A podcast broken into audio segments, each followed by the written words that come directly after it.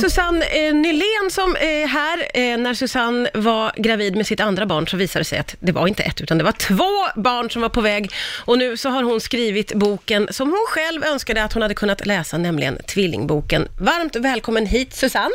Tack så hemskt mycket. Du, får jag fråga först, hur reagerade du när du fick reda på att du väntade tvillingar? Total chock.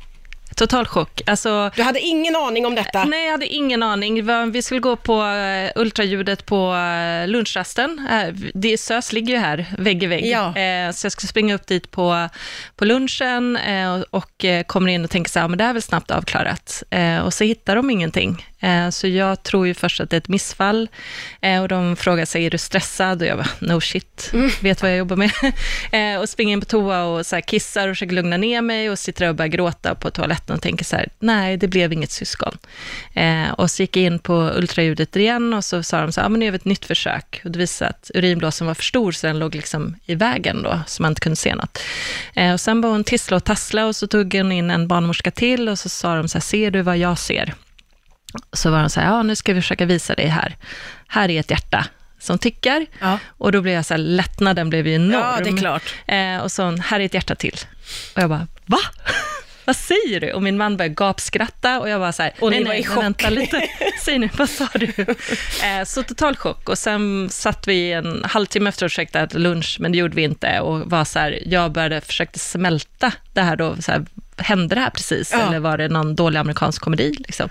Eh, och samtidigt började min man då prata om vi måste skaffa hus, vi måste sälja den andra vagnen, måste köpa ett större bil. Alltså han gick in i praktisk mode. Superpraktisk. Ja, och jag var med så här, vad hände med min kropp? Kommer jag kunna jobba igen? Hur ska jag kunna föda dem här? Oh. Hur stor kommer jag bli? Jag började hutt eller vad händer? Liksom.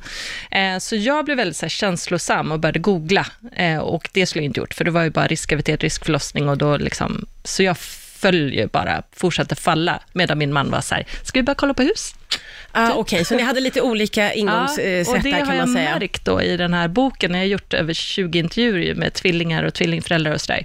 Ehm, och hittat olika röda trådar. Och det här är väldigt så här, synonymt i reaktion med i stort sett alla par som jag har träffat. Att det ah, är så här, okay. Kvinnan blev väldigt känslosam och började fundera på liksom, den fysiska aspekten och känslorna. Medan mannen blev väldigt pragmatisk och bara pratade hus och bil. Ja, ah, jag förstår. Eh, får jag fråga, den första tiden när tvillingarna hade kommit då? Hur var det? Gud, det minns jag knappt.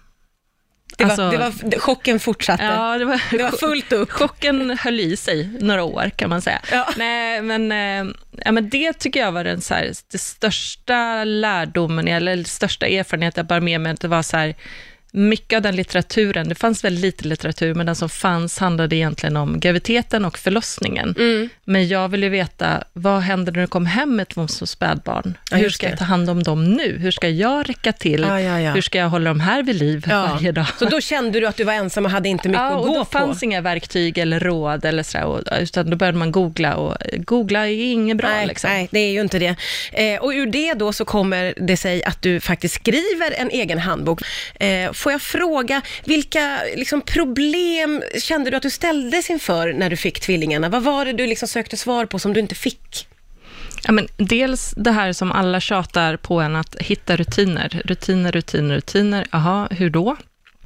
Och så här, hur ska man räcka till när man kanske redan har ett barn och mm. får två till? Mm. Eh, för min äldsta dotter Daisy då, så blev det väldigt visuellt tydligt för henne när hon såg första, bok, första bilden på mig med tvillingarna mm. som skickades från B B till farmor. Och hon liksom berättade nu när intervjun i boken om det här för första gången. Jag visste inte att hon minst, mindes detta. Hon var så här, ja, så såg jag dig sitta där med Lilly på ena armen och Siri på andra armen. Så tänkte jag, men du är ju min mamma. Var ska jag få plats nu? Ja, usch vad hemskt. Uh, och, uh, man får ju inte hjärtat ja, någonting på det, att hon ja. så här, nio år senare fortfarande kommer ihåg det. Mm. Uh, men det tror jag ganska mycket också. Så det är ett kapitel liksom om syskonaspekten också, hur man gör det. Mm. Uh, och också så här, amning. Ja. ja, ja, det är ju ett problem bara med en. Ja. Unge ska gudarna veta. Exakt. Eh, och liksom sova. När ska man sova? Ska man väcka den ena om den andra sover? Eh, är det okej med ersättning? Hur ska man överhuvudtaget kunna ta sig utanför dörren? Ja, ja. Och när man får tvillingar så finns det ju också problem som, hur skiljer man dem åt? Ja, vet du vad jag gjorde? Nej, vad gjorde du? Eh, det var ju helt omöjligt och de var ju så små så de här B B-banden ramlade av dem redan på B B som okay. annars är en sån trygghet. Liksom, ja, ja, ja. Ja. Så vi målade stortånageln på Siri redan på B B för ja, att veta, för att veta vem, vem som var vem. Jag var livrädd för att blanda ihop dem. Och hur och det, länge hade hon kvar sin... Ett år.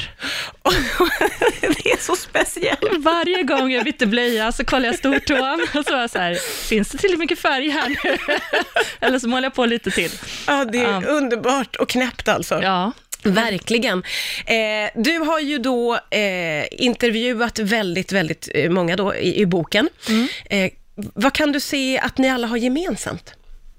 Nej, men det är just de här, jag avslutar nästan alla intervjuer med olika råd och då är det så här, klumpa inte ihop dem eh, utan särskilj dem, gör dem till två olika individer, alltså lo, använd deras tilltalsnamn, eh, säg inte tvillingarna ja, eller twinsen det. Eller Lilly och Siri som så här, dubbelnamn som sådär eh, och så skaffa rutiner, alltså försöka liksom hitta någon form av liksom struktur i mm, vardagen. Mm. Ehm, och ehm, ja, så här, good enough parenting har väl aldrig någonsin varit mer applicerbart än på en tvillingförälder skulle jag säga. Mm, mm. Eh, jag vet ju också att när man har tvillingar så får man väldigt mycket uppmärksamhet och att jag tror att du upplever att man, plötsligt så tillhör man också en lite exklusiv skara. Hur märkte du det?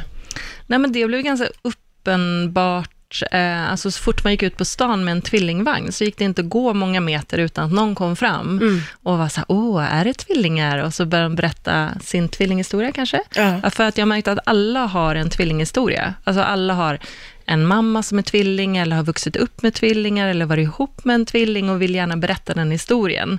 Sen var det lite väl många som också skulle komma fram och berätta då sin värsta tvillinghistoria när man var gravid och var så här, ja, är det tvillingar? Så bara, jaha, är det tvillingar? Stackare, ja, men jag kände några, de skiljer sig. Man var så här, det här hjälper inte mig. Oj, oj, oj, du har fått höra både det ena och det andra. Ja, alltså, ja. Men jag har en exklusiv klubb att, att det är inte, alltså det är väldigt, väldigt många som kommer fram och, och det väcker en väldigt stor fascination och mm. många som vill liksom dela sina historier eller höra min tvillinghistoria. Mm. Eh, att det väcker stort intresse.